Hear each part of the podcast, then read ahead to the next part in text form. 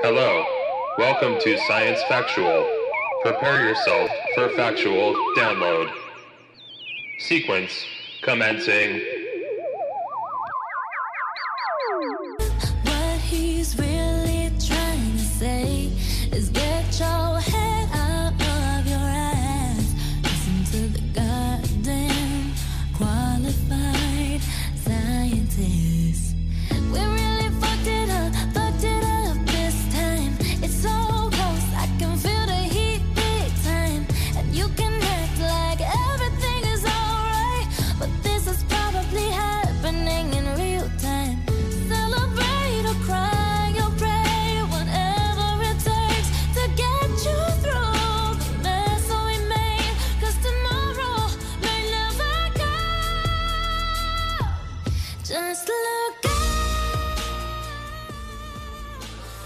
What's that? Is it a bird? A plane? No, it's it's a giant fucking comet heading right for Earth.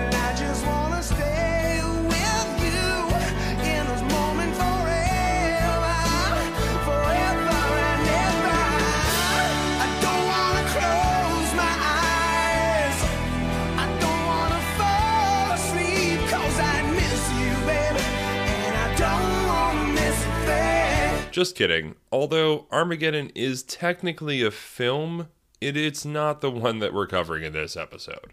No, today we look at the recently released Don't Look Up from director Adam McKay. You would probably recognize him from, like, you know, the dudes who brought you Step Brothers, but he took a pretty big swing at this film, so we're going to take a look at it. This week's movie was recommended to me not only by Netflix every chance that they got, but by fellow Portland comedian Michael J. Phelps as well. I got to interview him about the movie before his weekly open mic at my father's place in Southeast.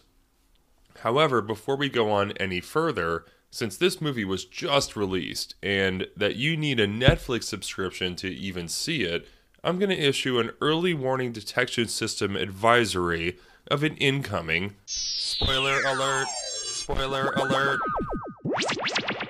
Alright, here's a quick synopsis from Netflix.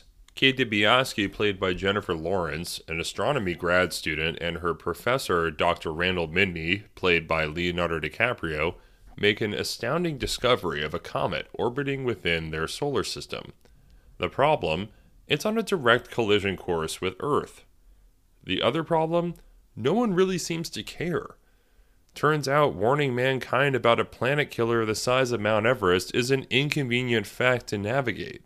Some might even say an inconvenient truth with the allegorical context of the film. With the help of Dr. Oglethorpe, played by Rob Morgan, Kate and Randall embark on a media tour that takes them from the office of an indifferent President Orlean, played by Meryl Streep, and her sycophantic son and chief of staff Jason, played by Jonah Hill, to the airwaves of The Daily Rip, an upbeat morning show hosted by Bree, played by Cate Blanchett, and Jack, played by Tyler Perry. With only six months until the comet makes impact, managing the 24 hour news cycle and gaining the attention of the social media obsessed public before it's too late proves shockingly comical. What will it take to get the world to just look up? That last question is the linchpin of the whole movie, and a parallel to the allegory the film conveys about climate change and the nature of how we receive our news, but we'll get to that in just a minute. As you watch Don't Look Up, keep an eye out for small references to a pretty grim concept extinction. Dr. Mindy, Kate, and Dr. Oglethorpe might hold out hope for humanity to overcome their apocalyptic obstacle until the bitter end, but there are signs scattered throughout the film that they're all just as doomed as everyone else by the pointless bickering that ensues from their earnest presentation of science and facts. Sound familiar? For example, when Dr. Mindy and Kate Dibiasky first decide to turn to the media for help in spreading their message, they pass by someone dressed as a dinosaur passing out flyers in the street. You might also notice a polar bear with an umbrella precariously located in the liquor store that Kate works at. Adam McKay wanted viewers to connect the comet with climate change, and visuals like this do a lot to hammer that point home. These are just some of the visual nods to ultimate catastrophe sprinkled throughout the action so keep your eyes peeled for these and other dark clues that can be found in the background. In the meantime, let's get into some facts behind the awesome cast and director.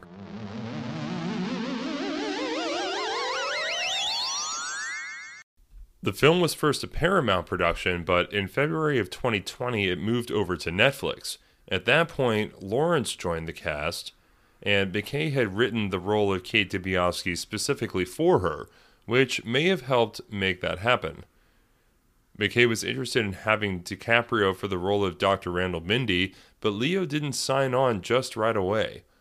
The writer and director had to spend a few months talking with DiCaprio, tweaking the character until the actor finally agreed to join the cast. Jonah Hill plays Jason Orlean, son of President Janie Orlean, and also chief of staff. In addition to being a riff on the nepotism of the Trump White House, Hill took inspiration from a non human subject. He had said his take on Jason was basically, what if Fyre Festival was a person? Which is a great summation of the character. So well done to Jonah Hill for portraying this character in the most likely way, should the Trump presidency had encountered a mega disaster other than the coronavirus. It was Jonah Hill's idea for the character to carry a Birkin bag everywhere, as he and the filmmakers thought it would add an absurdist touch if the president's chief of staff carried nuclear codes around in a $30,000 bag. McKay was able to put together quite the cast for Don't Look Up. Five different Oscar winners are in the movie. DiCaprio and Lawrence both have one, as does Mark Rylance. Cate Blanchett has a couple. Then, of course, there's Meryl Streep, one of the most venerated actors of all time. The only other sci fi movie with this star studded cast has to be Mars Attacks. It's too bad they didn't get Jack involved in this movie. Would have been clutch. Almost every actor in Don't Look Up goes through a bit of a physical transformation in order to become their characters, from Jennifer Lawrence's sharp bangs, red coif, and facial piercings to Leonardo DiCaprio's wild facial hair and Meryl Streep's coiled locks and cat eye glasses. However, no one is quite as unrecognizable in their role as Mark Rylance as cellular tech mogul Peter Isherwell. Isherwell is an off putting amalgamation of many figures from the tech industry's past and present. And costume designer Susan Matheson decided that since the character was poised to be someone who was anywhere between 40 and 80 years old, she wanted to maintain that ambiguity with fake teeth, hair, and everything else under the sun that would be available to a billionaire of his stature. He's also fully committed to his profession, as indicated by his choice of sweater during his life presentation. It's a gray design that resembles an electronic switchboard. In addition to creating a disarming physical look for the part, Rylance's look and demeanor also manages to capture the hellish essence of the character, which was originally inspired by the mythological character Charon, the ferryman of the river Styx in Hades. If he wasn't shudder inducing enough with his talent for predicting people's behaviors with the swipe of a hand, well, Rylance's disarming droll delivery of Isherwell's most loaded lines should do the trick. Don't Look Up was shot during the height of the COVID 19 pandemic, which meant strict protocols. That went so far that Lawrence had to film with a broken tooth that she could not get fixed until after she was done filming the movie. But Lawrence is a tough cookie. This was not the easiest shoot on Lawrence's body, apparently.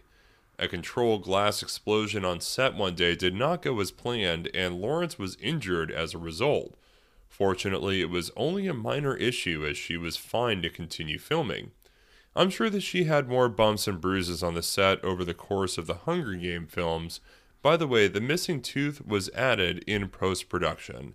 There's that CGI that you should bust out your tinfoil hat over. So, for this fact, I just assumed they filmed the scenes where his uh, beard was longer as first, you know, Leo's beard. And, and then, you know, the ones where they had to have him get a trim, you know, just for the sake of actual hair growth. But during uh, the arc where Dr. Mindy becomes a celebrity, he does get a makeover, which includes trimming that beard. However, DiCaprio doesn't grow his beard out and then have it actually shaved. Instead, hair extensions were woven into his beard to make it look longer earlier in the film.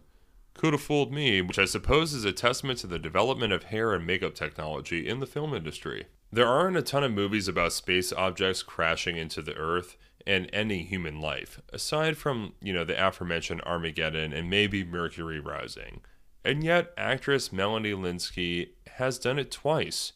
In addition to playing June, Dr. Mindy's wife in Don't Look Up, she was in the 2020 film Seeking a Friend for the End of the World, which has a similar premise. Astronomer Amy Mainzer works for NASA investigating near Earth objects. She also served as an advisor for the movie and helped in crafting scenes. DiCaprio and Mainzer also talked extensively to give the actor a better sense of the world of astronomy, which is something that DiCaprio is largely known for. I would go so far as to call him a method actor, in that he d- adapts the persona, general knowledge, and characteristics of the character he is personifying. According to Adam McKay, DiCaprio had long conversations about the real mathematics behind it and really did get about six months of quality education in orbital dynamics. Great actors often go to great lengths to give extraordinary performances, and that's what Leonardo DiCaprio appears to have done once again. Though the payoff isn't exactly huge, most of the movie's science aspects are spot on. Among the many things critics have had to criticize, facts aren't among them. Unfamiliar with the smartphones used by characters in the movie? That's not too surprising. They are hydrogens, which were made by the company Red. Primarily known for making movie cameras, the phone was a huge flop when they were released, which presumably led to a lot of them being available. Don't Look Up makes use of the hydrogens, but it isn't the only film to do so. They are closely featured in the Fast and the Furious 9 movie, as well as recycling plants all throughout the area that they were manufactured in. At around 1 hour and 41 minutes, a QR code appears on screen. If scanned, the link opens a YouTube video called, quote, Ariana Grande and Kid Cudi, just look up, parenthetical, full performance video. Don't look up, Netflix, end quote. I've tried this myself, and it actually does work. Sarah Silverman has a quick cameo in Don't Look Up in one of the movie's many montages of social media and internet videos. She appears to be on her podcast, the Sarah Silverman Podcast. One might assume that Silverman is playing herself. However, according to the credits, she is playing a character named Sarah Benterman, who happens to look and act exactly like Sarah Silverman. A coincidence? Methinks not. Don't Look Up is an admittedly heavy handed satire about climate change. Naturally, its political nature has made it a bit of a lightning rod. On Rotten Tomatoes, it has a 55% rating, though that comes from critics and thus they must be responding to a bit more of the film than the politics involved. That being said, both the AFI and National Board of Review named it one of their top 10 films of the year, and some critics groups have given it awards as well. Even there, though, the divisiveness is clear. The Detroit Film Critics Society gave it Best Original Screenplay, while the Oklahoma Film Critics Circle named it Most Disappointing Film of 2021 still better reviews than The Inconvenient Truth. Sorry, Al Gore. I don't know if that is uh, much of a bigger bite than losing the 2000 election, but I don't know. That remains to be seen. If you want to hear a super depressing yuppie take on the film, go no further than, of course, Forbes.com. Their take goes as follows. Netflix's Don't Look Up, which released on Christmas Eve, is not a subtle movie. It is a brash, absurdist satire about the incapability of our political and media classes to respond appropriately to impending world ending disaster. Gosh, like that is such a stretch. Up next, we've got an interview with Portland comedian, the super rad Michael J. Phelps. We talked about the movie before his weekly Friday night comedy open mic at my father's place in southeast Portland. You can also grab a clip of Michael's band at the end of this show. They play as part of a show called Funny Jazz Talk, which is definitely worth checking out. But for now, check out this super awesome interview.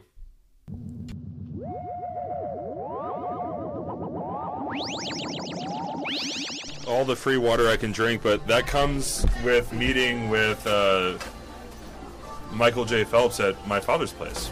Yeah. That's that's one of the the perks.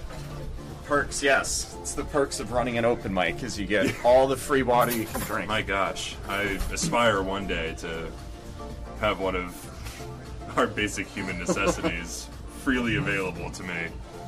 It's pretty nice. Yeah, It's, it's pretty nice. yeah. Well, you you deal a lot with basic human necessities. That's true.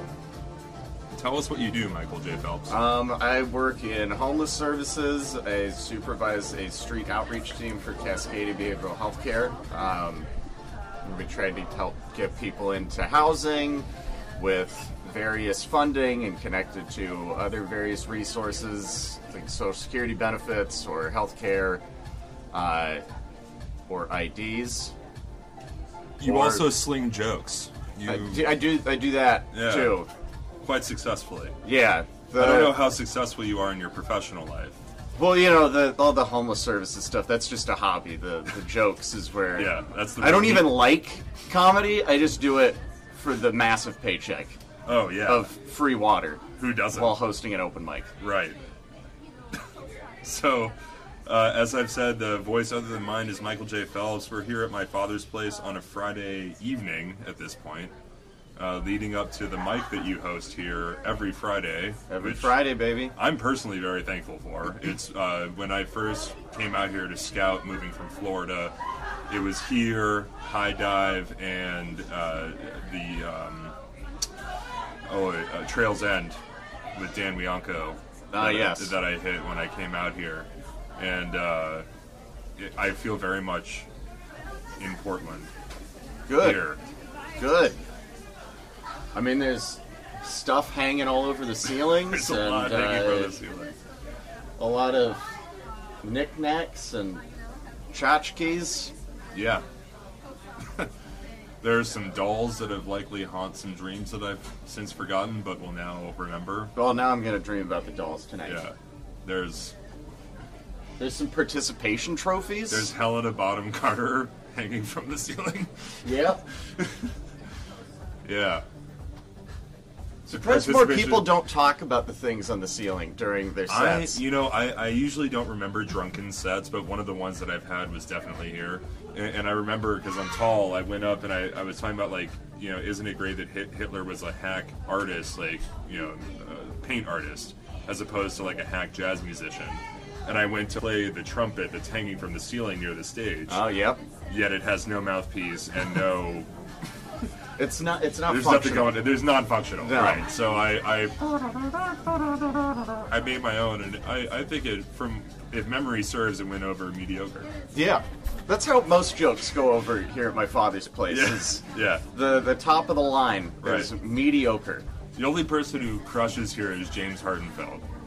Yeah. he he runs the the wave, the initial wave of like, all right, open my comedy, we're doing it. It's you know? it's happening. It's happening. and this is the place to do it for sure. Um, so we're we're actually here to discuss Don't Look Up, Yes, which I'm excited about. I I, I like the movie. I did too. I, I, thought loved it was a great movie. I loved it. I've watched it twice. Okay, I've seen it just the once, but I definitely and that we're gonna skip ahead. So that brings me to like, are you're a serial watcher? I mean, if something's good enough Sure. and like poignant enough, then I'll I will watch it again. Yes. Um, most of Monty Python, that's a once through. I mean, I could watch Quest you, for the yeah. Holy Grail Sure. over okay, but- and over okay, again. excluding the movies. Okay. But like Flying Circus, you know, Sure, like, sure. you do it once through, and then maybe like the hits episode that they have at the end that has all the good stuff because they know, Yeah, yeah. they know. All right. But I Uh, will say, having watched it twice, yeah. it was almost better the second time. Okay. Because there's some stuff in there that you're like, oh, shit. well, there's a lot of sensory input Yes. In and of itself as a movie. Uh, where I, because that's that's why I ask everybody, are you a serial watcher of things? Because I am. I need to watch something two, three times to really capture the essence. Uh, if we're talking about Leo, you know, Shutter Island, I've watched in upwards of five times. Oh, God. There's so many little things in there that you don't pick yeah, up on the first time. That, Shutter Island. Uh, Did I say that? Oh, I meant Inception. Sorry, Inception. Inception too. Yeah. Yeah, that's the beauty of a podcast. I could just, you know, make it sound like I'm really smart. Except I'm just a drunkard who happens to interview comics before open mics about movies and other sci-fi things. All right, That's the opener right there. that's the opener. That's the whole thing. Uh, let's start with the first question. What's your Instagram, Michael J. Phelps? Uh, my Instagram is at MJ Phelps. okay. P H E L P S. Uh, got in early. Snagged it. No numbers. No, that's true. No numbers. Although I think the J may have uh, set you apart Maybe. from at least one other person who we will not discuss. Oh yeah, that hack piece of shit. What a piece of shit. I'm a uh, I'm a Thorpe fan myself. Ian Thorpe. He He's the uh, Australian with the flippers, the foot flippers. Okay. I may be wrong. I'm gonna be but that- honest. That, sounds pretty familiar. I'm gonna be honest with you, Reese. I don't follow swimming. So I'm a six foot six man, and I did swimming and water polo. I can high see school. that. Yeah, that makes sense. So that's my that's why I know of Australian Olympic swimmers. Yeah, yeah. That's a niche market. Very. Yeah, that and my other I, I have participated in very white sports in my in my day. Sailing, competitive sailing. Oh yeah, that that's about as white as it gets. Yes. Yeah. You Did actually you crew? I d- I have I have done some rowing, yes. I knew it. It's, The first time I saw you, I was like, this guy. he's done crew before. I've done everything but advocate for the environment, which is what this movie does. but we'll we'll get to that in a moment, because I, I know that you are passionate about such such things. But I, I have to ask the questions that the people want to Yes. hear, Yes, Oh, absolutely. which is uh, how did you get started in comedy? Um, I mean, I've always liked like joking around and riffing with friends, and I was living in a house with a bunch of roommates, and one of them really wanted to go do an open mic, and then another person found one at the Funhouse Lounge, Okay. which is one of my favorite Shout places out to on House do Lounge, comedy. definitely for sure. Uh, and we all just mobbed in one Wednesday night to do the open mic, and uh, I like got a decent amount of laughs the first time I went up there because I was just like dumb and naive and have no idea what I was doing. Uh, Like protos, like stream of consciousness kind of stuff. I had like some stuff written, but That, it's that like, was really, my first like foyer was just stream of consciousness. Yeah, I mean, I like had jokes. I don't think they're good now, Yeah. but like got a decent amount of laughs, and it was just like, holy Sure. shit, that was amazing. Yeah. I need to keep doing this. Chasing that dragon. Yep.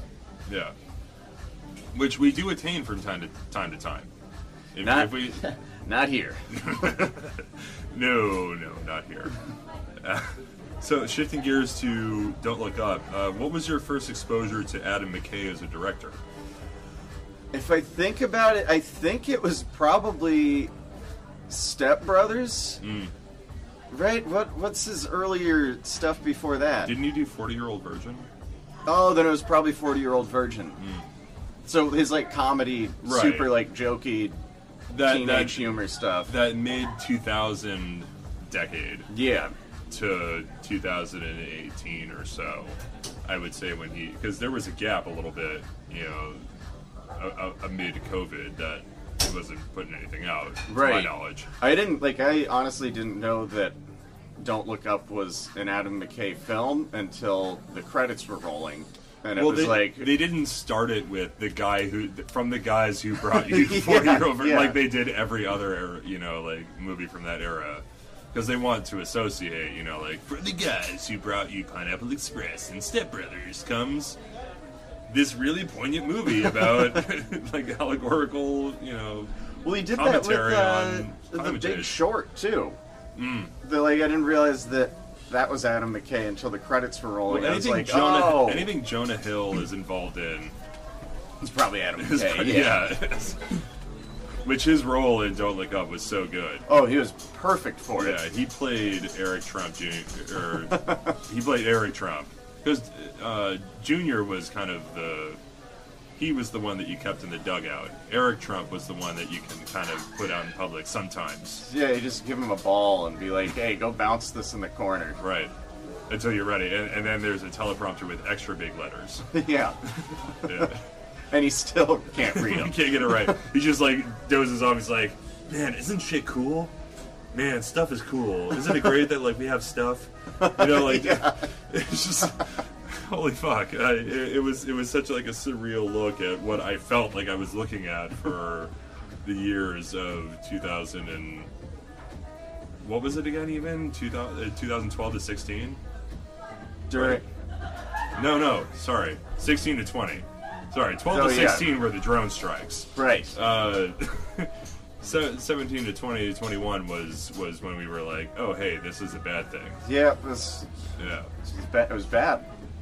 Still is bad. still pretty bad. Yeah, yeah, it's all bad. it's You know, now that now that we can have a, a there, there's a documentary out on 9/11 on Netflix. Where it's like, hey, let's have a retrospective. And it's like, wait, no, no, no, hold on. We're still in that forever war. We can't have a retrospective if we're still involved Yeah, in active going. combat. And it, it- you know, like, it, it, dude, it, uh, the whole reason I do comedy is to feel the endorphin rush from making other people laugh with me because I feel so bad about the fact that we're actively killing people in foreign countries uh, with our tax dollars. Yeah. So no matter how many homeless people you help, Michael J. Phelps, it is all for naught. oh yeah, Yeah, because all, all of our tax money goes towards, I would say at least 55 to 70% of that budget goes towards things that we have no representation of. So vastly there is taxation without representation. We should overthrow before the comet hits. That's all I'm getting at. before the comet hits us, we should look up. And I feel like that's kind of that's the premise of is like we're being fed this narrative. Don't look up. Don't look at the thing that is going to inevitably kill us, which is our own behavior. right. Because we're forced to then look inward. That's the ultimate weapon. Is that we have to look at ourselves and our own behavior in society and say, okay, well, there are things in this movie that I don't like about myself. So I'm going to pass it off internally or mentally as satire or, you know, like a, a gaff. You know, like i things aren't, they, they can't possibly be that bad. It can't be happening to me. I mean, Although it is happening to all of us. I mean, that's probably why there's people that their reaction to the film is, well, that was just too poignant. If I wanted to, like, Too on the nose. yeah, like Yeah. Uh, if I wanted to be lectured by a PBS after school special, I would have watched that. And it's like, Right. but no, dude, there were good jokes in there, Great jokes. and there was like really All good character development. And all, all the Jennifer Lawrence memes. I, I oh gosh, um, I feel like a, a doingle. But what what is what is her name in the movie? oh, I can't remember. It's the name of the comet. It is the name of the comet, Kate Dibiasky. Okay. That's what's going on. I- If I had a, a Reese Hendrick Blanca, first off, nobody would be able to pronounce it based off the spelling. You have a hard time. You introduced me as Reese Hendricks, plural. I know. it- It, re- it really just it, it just feels wrong to singularize Yeah. it. Yeah, it, I understand. I, but otherwise, your option is it looks like Blanky on paper. So I- Blanky. it- it's Blanca. Oh, is that your actual last name? Yeah, yeah. Oh, But, okay. it, but it's spelled blank with an E on the end. So phonetically, They're blank. or just I- blank? I, get blank or blanky. That's those are the two that I get. So I've I've I've retreated to my middle name. That's fair. Sometimes I've thought that maybe I should have done that, but it's too late now. What is your middle name, Michael J. Phelps? James. Michael James? Yeah. That's almost Paul Paul Blart territory. Yeah, that's true. Kevin James. Yeah. Although you're you're a far more stunning man. If I if I could be objective about it. Well, I mean, he's a good-looking guy. It's just uh, it's got some cushion. I saw the MMA movie. I'm just a fan of flannel and beards. Yep. Hey, me too. All right. Which character do you identify with the most and why? I gotta say the tech billionaire because he's just like so good with words and uh, That's what you identify with the most. is no, your I could they, they you verbal acumen is what you. that ca- that character is fucking hilarious, man. He, he is a mixture of Steve Jobs and Elon Musk. Except he- like he is- without any like social skills or presentation skills whatsoever. No, he reverts to the smile, and his smile, which is so fake, it's obviously a, a, a veneer. Uh huh. Uh, it, it is, for whatever reason, enthralling. And, and you see that between corporate leaders who are, I think, handpicked and groomed to be corporate leaders and government officials. You see this relationship over and over and over again. Eisenhower warned us in 54 about the military industrial complex. The people didn't listen Right. because of the boom. We didn't feel the hurt until 71, 72. Then we didn't see the economic collapse really after that bubble and drug manifestation until 2007 and, and, and it's like you know it, it's such a long-term thing to have to overcome that psyche because these people play the fucking long game I'm I'm listening. steve jobs plays the long he played the long game Yeah, but then that Bill and Melinda died Gates. of cancer. yeah but that's, What a sucker. yeah well that's he pulled a he pulled a bit of a bob marley He just, he just bailed out.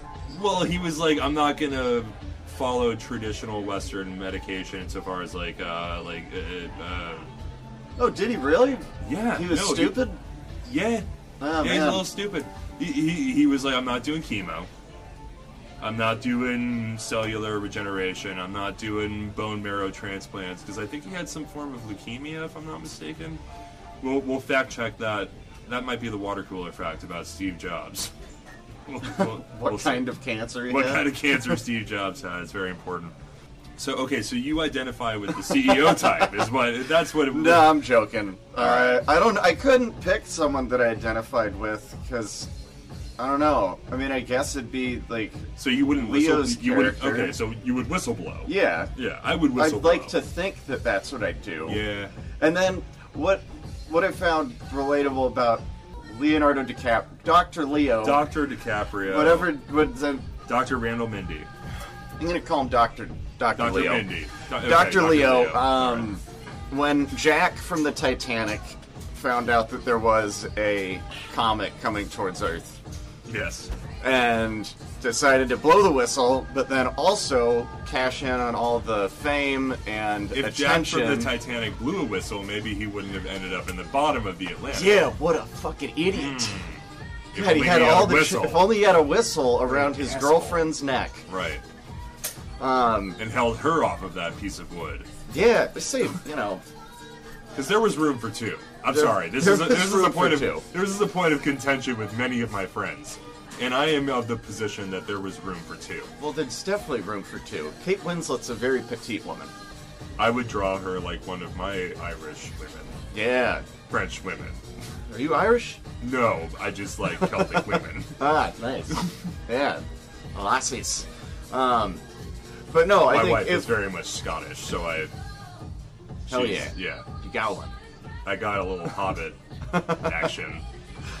She's got hairy toe knuckles, and I'm into it. That's all I'm saying. That's Yeah. all I want the people to know. Hey, I got that too, buddy. Yeah. All right. I'll show you my feet. I'll look at them. So, but what I found relatable about uh, Dr. Leo's character was that you know Dr. went for, yeah. went for the fame and, but then like Because that's talking about a character arc. yes, Yeah. Because he's like, oh, this is great. I get to be on TV and At like first he's so to well. At first he's hella nervous about it. He's Yeah. like, all right, I don't know if I can handle like divulging this information to the masses. And then as he discovers more and more that people are like dumb as fuck and won't listen, he becomes a little bit more sensationalist in order to, I would say, step down a level to meet the general populace on like, hey, this thing's actually gonna fucking hit us right, right. and it takes an insurrection type event in the movie and during it for people to say like, "Oh, hey, actually, it's in the sky. We Hey, can fucking they see fucking lied thing." to us. They lied to us. I, I mean, it like like you know, uh, it, and I think that's the main premise of the movie is that eventually something undeniable shows itself.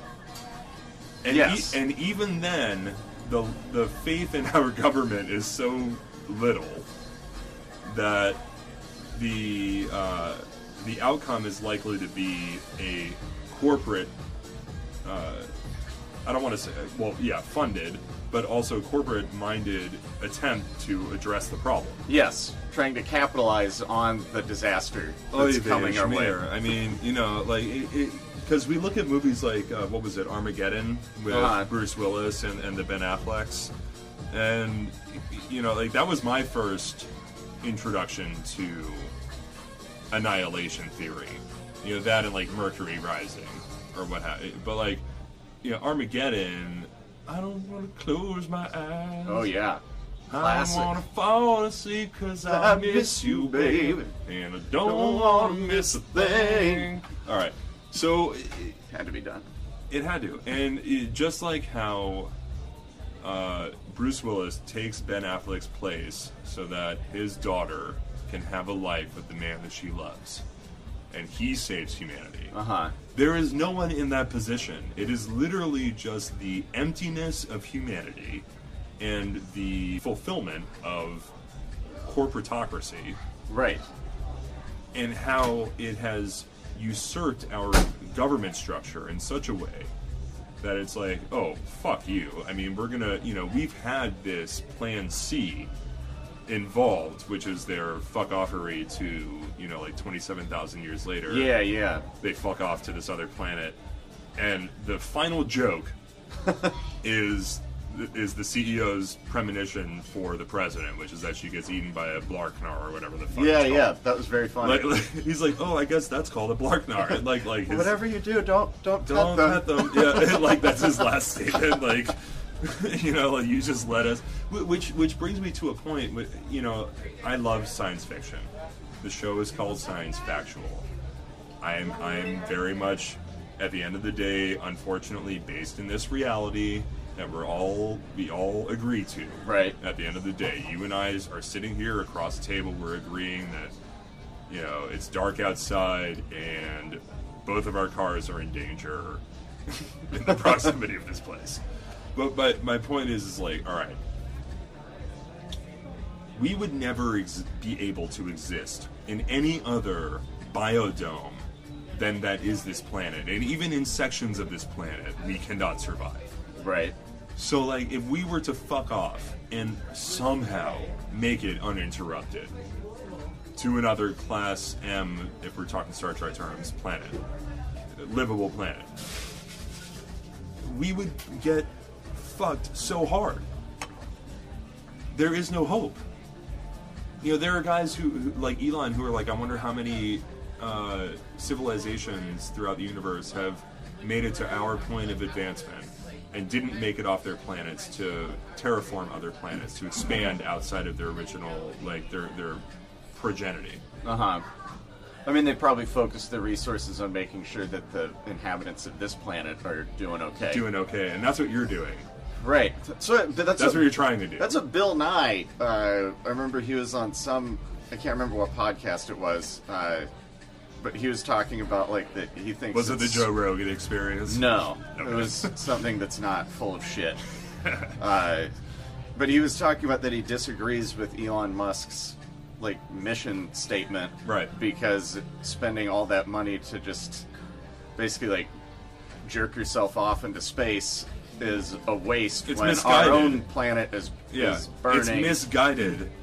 He- would. He okay. He had the audacity to say, "Okay, look, you know, if you can prove to me that 160 billion dollars would solve our planet's problems, I will donate 160 billion dollars of my net of my worth to solving Earth's problems." And no one individually or even societally, like we, we can't pool the resources to determine that type of game plan right. because it's so big. And, and people are going to disagree. Right. Well, that's human nature. I mean, like, you know, even though you and I probably agree on, I would say, a vast majority of things, we disagree on things that are fundamental enough for us to live in different parts of, like, the world if it forced us to. Right. And, and, and, like, you know, the United States in and of itself covers three time zones. I mean, like, we should be two to three different countries. We should not be this amalgamation of people who happen to agree with certain things. Yeah, it- like, like there's, it's too much. There, 320, and that's a low figure. I would say probably closer by the time this airs, 360 million people. That's a 40 million person increase in, in the seven days it's going to take. Omicron's not doing its job, man. That's what I'm saying. You know, I, we still need cancer in the driver's seat. but I'll save that for the stage. I'll save. All right. So, do you think the government would even tell us if a comet was heading towards Earth that would annihilate all human life, or would they even be able to do anything about it, or for that matter, like keep it a secret? Um, Because I, think not. I It- think that know, there would be internal debates about whether or not they should tell us. Uh, and that would persist until it hit us. it would either persist until it hit us, or someone would blow the whistle. Like I think that someone would come out and be like, Yeah. but then you know everyone would just say that they're crazy, Right. and the government would be like, oh yeah. Actually, we were doing experiments with LSD currently, and Hmm. this guy Revive MK Ultra Oops, revival. we right, sort of it fucked leaked his out. brain up. That's our Sure. bad. Yeah, yeah, yeah. I- I- so you know, and But there's that's- no comment. Don't look up. Just uh, right. The, keep the, buying gas. the keep pro- buying gas, folks. the propaganda of capitalism would persist beyond the attempt to help us as a species. Yeah. Because their answer would be, okay, we'll take the elite of the elite, which is the answer in the movie, and we'll shoot them off to a distant world that we think might be habitable. That's the last ditch effort. We wouldn't take some sort of preempt eh, because the, the the flaw that I find with the movie is that you know it takes a very 9/11 approach to like a global issue, which at the time was like the war on terror. Uh-huh. You know, like it has no nation, there is no border. It, ha- it it's ambiguous, right? Like it may as well be a fucking comet coming from space, right? Right. Like how do you fight it without like a war of uh, of entropy? It, um, at any rate, so my, my point being is that, like, all right, so you're looking at an insurmountable force. Right. Do do we pool resources like intelligent people, or do we waste resources like emotional people? I think. I mean, like in the movie, like that they they come up with a plan to like deflect the comet to get it to be a near miss. It's the bare minimum, though. Yes, that is the bare minimum. But because that's really they have like, the Plan C resource uh, or plan the Plan C of mining the asteroid, or you know, bringing it into orbit and mining it for resources, or bring or like breaking it breaking up. it up into and smaller then and pieces. into smaller pieces, and then mining it for resources when they when the individual pieces land. It, I, it, But that's only is- brought up when then the tech billionaire comes in and is like, "Oh, hey, uh, actually, it's it's covered in minerals needed for technology," and uh, um, and like as soon as that's discovered, then it's So like, "Oh, well, we can make money off of it." So then, yeah, we'll do the more dangerous thing. that character is so unsettling because he has this, uh, you know, charismatic persona that you see in so many cult leaders and so many CEOs, where it's like, okay, yeah, I have the answer, trust in me. but then he's also super creepy and inhuman. Oy. It- you know, I, I'm surprised that they didn't have a subplot of like that he was a reptilian. Yeah, or just a robot. or yeah, or some sort of AI robot, right? Yeah, where you know, like humanity thinks that we're on this path that we've created, yet there's some superior mind source or entity that is really controlling. Yeah. I, I think they could have explored in that a little bit more if they wanted to make it more science fictiony, but they wanted it to be a little bit on the nose insofar as the allegorical sense of it Yeah, yeah. climate ch- change commentary. Yeah, I mean, I think it is. on- I think it is on the nose because that is what would happen if there was a comet flying towards Earth. Yeah, I, I would likely consolidate. Because And- first they would first they would just deny that it's a big deal or that it matters, right. Um, and then when it was like, oh, it does matter, we'll do this thing about it. But oh wait, we can make money, so we'll actually go with the money part.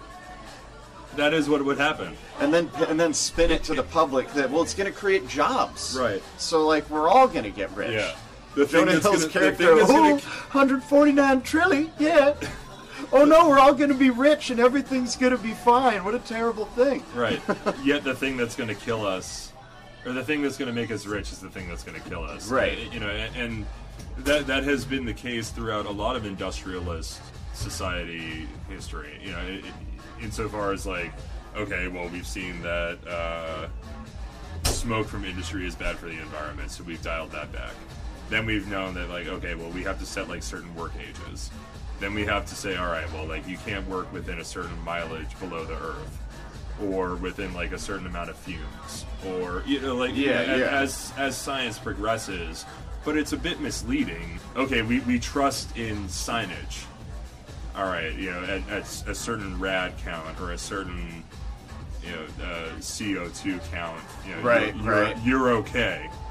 But meanwhile, when you join the Marines, they'll put you through a fucking gas chamber and spit you out the other side and be like, "Yeah, that's what it might be like when you face like a chemical attack from your from our enemies." Meanwhile, you're gonna fucking shrivel up in the battlefield, World War One style, with the assurance that you might be okay. You might. Who You knows? might- yeah, likely not. Man, war sounds fun. War is so fun. You know, this is a comedy podcast. Um, so let me ask you this: Uh, Do you think the the movie got its point across in a meaningful way? You, you think that the vehicle is enough to kind of wake people up because they're meeting people halfway? They're like, "All right, we'll beat you with a disaster movie, but we're gonna put it in your face that it's about something that's actually happening to you." I I mean, I think it I think it accomplished its goal if the viewer already believes that climate change is real. Yeah, that's a good way to put it. But uh, if they don't, then they're just like, whoa, Leo's funny and awkward, shit? and Yeah. uh, you know Jennifer Lawrence is hot. Remember Wolf of Wall Street? yeah, yeah, no, if, if it doesn't hit a pre-existing audience, I'm sure it's not going to make a lot of conversions. Yeah. I'm sure someone was sitting there watching it and was being like, "Didn't that guy die in the Atlantic Ocean?" yeah, the last exposure they had to Leonardo DiCaprio Yeah. was the Titanic. yeah, that that that tracks. So, all right. So, where where can we see you or hear you perform next, aside from this you hosting this fabulous mic here at my father's place? Yeah, every Fridays. every Friday at my father's place There in the is. diner. Um, which has fantastic food, great food, Great chicken drinks. fried steak, great service, stiff drinks, great service, laughs, all the laughs, so many laughs. a lot of bombs, but a lot of laughs too. Yeah. You call it 2003 in here because it's bombs over Baghdad. yeah. Um, okay, I've been on I a have? I, I, I keep bringing it back to 9/11 and the subsequent actions. I've been on a 9/11 kick, and let me tell you something. It's nothing is worth it. This podcast, don't even listen to the end of it. Nothing is worth it. We we have no influence in this uh, you know hologram society that we happen to. Oh no, I gave up on Karen a long time ago. Yeah, I just want to like enjoy my life. Yeah. Okay. So so you're you're eating steak with Agent Smith. You're like, you know what? I, I just. Uh, I Oh no, I want to see the truth, but I just like I'm like, well, I can't make it so that the government So- stops spending money on Right. all this stupid shit. Yeah, that's true. Well, you know, so like the only thing th- that's keeping me from killing myself is curiosity. Because like I, I would I would rather die of natural causes, not knowing how it ends, than killing myself before knowing how it ends. Yeah, you know what I exactly. mean? Yes, absolutely. So it's uh, I mean, I like to learn and like find truths and obtain knowledge, but uh, right, which is why we do. just trying to have less. Yes, for all of the learning, yeah. for all of the smart things that happen during stand-up comedy Right. shows. All right. Well, it, it, it looks like it's about that time. Michael, thank you for joining me. Wait, can I, let me plug my shows. Yeah, plug your shows. Uh, so Monday, January 24th, Donnell's Bar Hmm. in Vancouver. Uh, then next Saturday at the Funhouse Lounge at 10 p.m. Funny Jazz Talk. That's going to be mm. an awesome one. It is. Come out to it.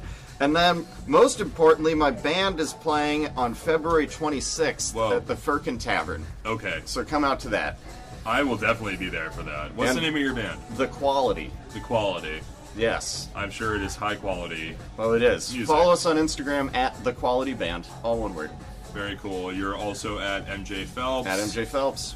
Uh, we've been at my father's place. Thank you so much for joining me. I appreciate it. Let's go set up for this mic. Yeah, let's do it. Cool. Hey, look up, everyone.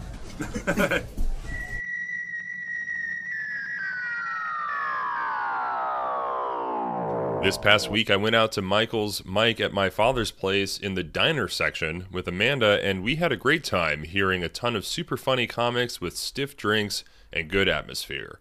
Shout out to Marissa behind the bar and Paul in the kitchen. Always a fun time at a solid mic in a very Portland place.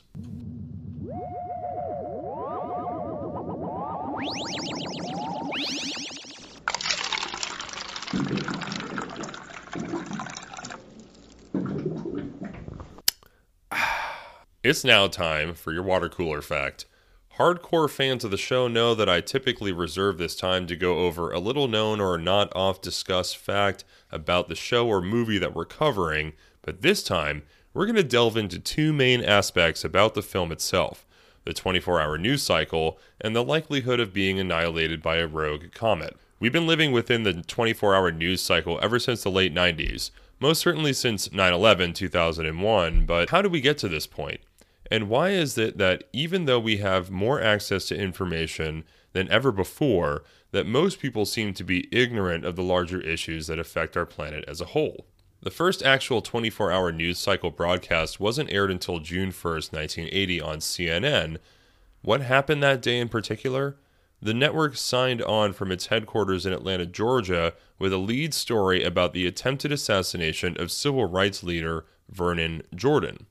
Some attribute the full swing of the 24 hour news cycle to the O.J. Simpson murder case in 1994 and 1995 as the creator of the 24 hour news cycle that ushered in the era of cable news being a constant figure in our day to day life. I had to add this little tidbit of info here about the statistical likelihood of being hit by a planet killing comet, and it's actually a little bit more likely than you might think. Not much in our lifetimes, however, perhaps 1 in 10,000, but over thousands or millions of years, major impacts become pretty likely.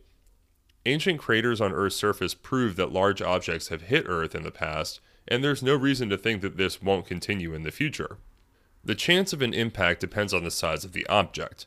The bigger the comet or asteroid, the smaller the chance, since there are many more small objects out there than large ones. Tons of debris, much of it in pieces smaller than grains of sand, do strike the Earth's atmosphere and- burn up every day. These are the shooting stars commonly seen at night. Some larger rocks survive their fiery descent to the surface. You can see some of these meteorites displayed by museums. The truly dangerous objects, those large enough to cause regional or even global catastrophe when they hit, may appear once every few hundred thousand years. Therefore, the chance that such an object will hit us in any given year is roughly 1 in 300,000. Nothing to lose sleep over, but nothing to scoff at either. The Chicxulub asteroid Jennifer Lawrence's character mentions that uh, hit Earth 66 million years ago in what is now Yucatan, Mexico. Uh, the estimated size of that asteroid was 10 kilometers wide, or 6 miles, and resulted in 75% of all life on the planet dying off. Known as the dinosaur killer, the asteroid left a crater estimated to be 150 kilometers or 93 miles in diameter and 20 kilometers or 12 miles in depth. That's pretty intense. As an aside from the movie, at an hour and five minutes, Kate Dibiasky sets down a figurine of astronomer Carl Sagan next to the book Intelligent Life in the Universe, which Sagan had co authored with Soviet astronomer Yosef Shklovsky, known for his work on existential risks to human life on Earth. Remember, We currently do not have anywhere near the technology required to divert a planet killer. So do yourself a favor and be informed. Look up every once in a while and see for yourself. Heck, you might even get to see one of them nifty UFOs everybody's talking about.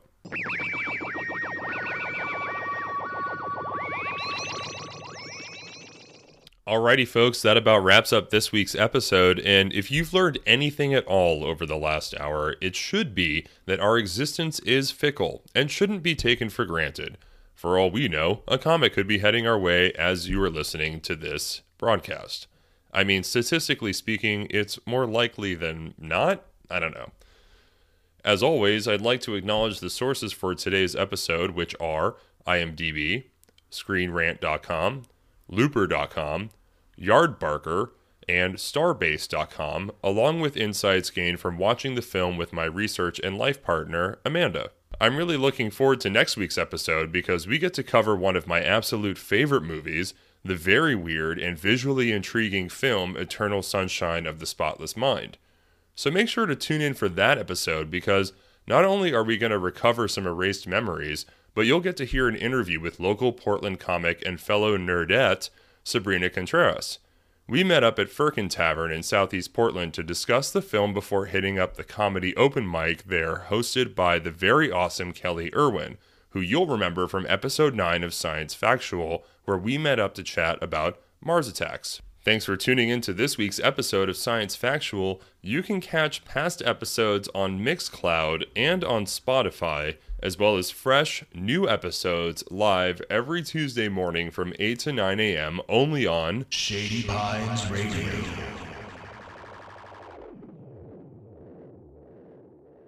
Here's a clip of Wasted Grace by The Quality with Michael J. Phelps, who you just heard on this episode on lead vocals and guitar. It's a great track that they laid down at the Crystal Ballroom here in Portland, so enjoy.